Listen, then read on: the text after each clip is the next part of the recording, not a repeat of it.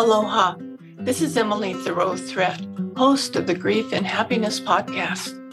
Every Friday, I share with you my love notes, giving you a little something to think about as you navigate through your grief journey, finding happiness expanding along your way. And every Tuesday, I post my regular podcast sharing wonderful conversations with people you can relate to and who offer you encouraging ideas and helpful inspiration.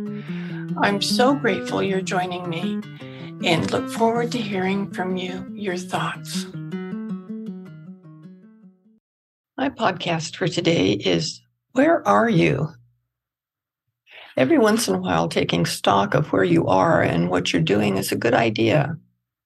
On my son's birthday, it caused me to reflect on where I've been, where I am, and where I'm going.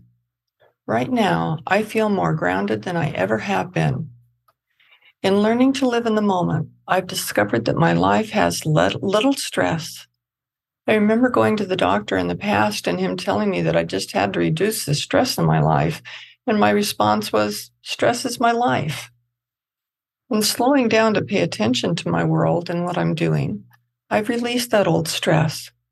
And let me tell you, I've never felt so good knowing that I'm responsible for my choices and that I choose to take care of myself and do what I want to leaves room for so much joy. And I've discovered that I've also released fear. I used to be afraid of being alone, of not knowing what to do next. But I don't have to carry those fears. At this moment, I have many people to love. And when I want to be with someone, I can be. And I no longer worry about what to do next because I'm fully involved in what I'm doing right now. Are you where you want to be? If yes, how wonderful. Congratulations.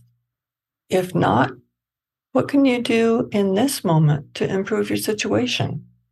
Do whatever that is right now. At this moment, I'm sitting outside, listening to the birds, writing this love note for you.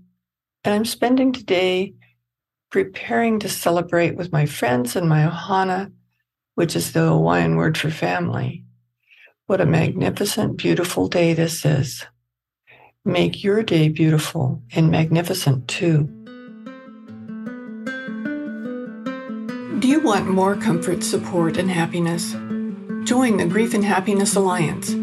Visit my website at lovingandlivingyourwaythroughgrief.com and read my book, Loving and Living Your Way Through Grief.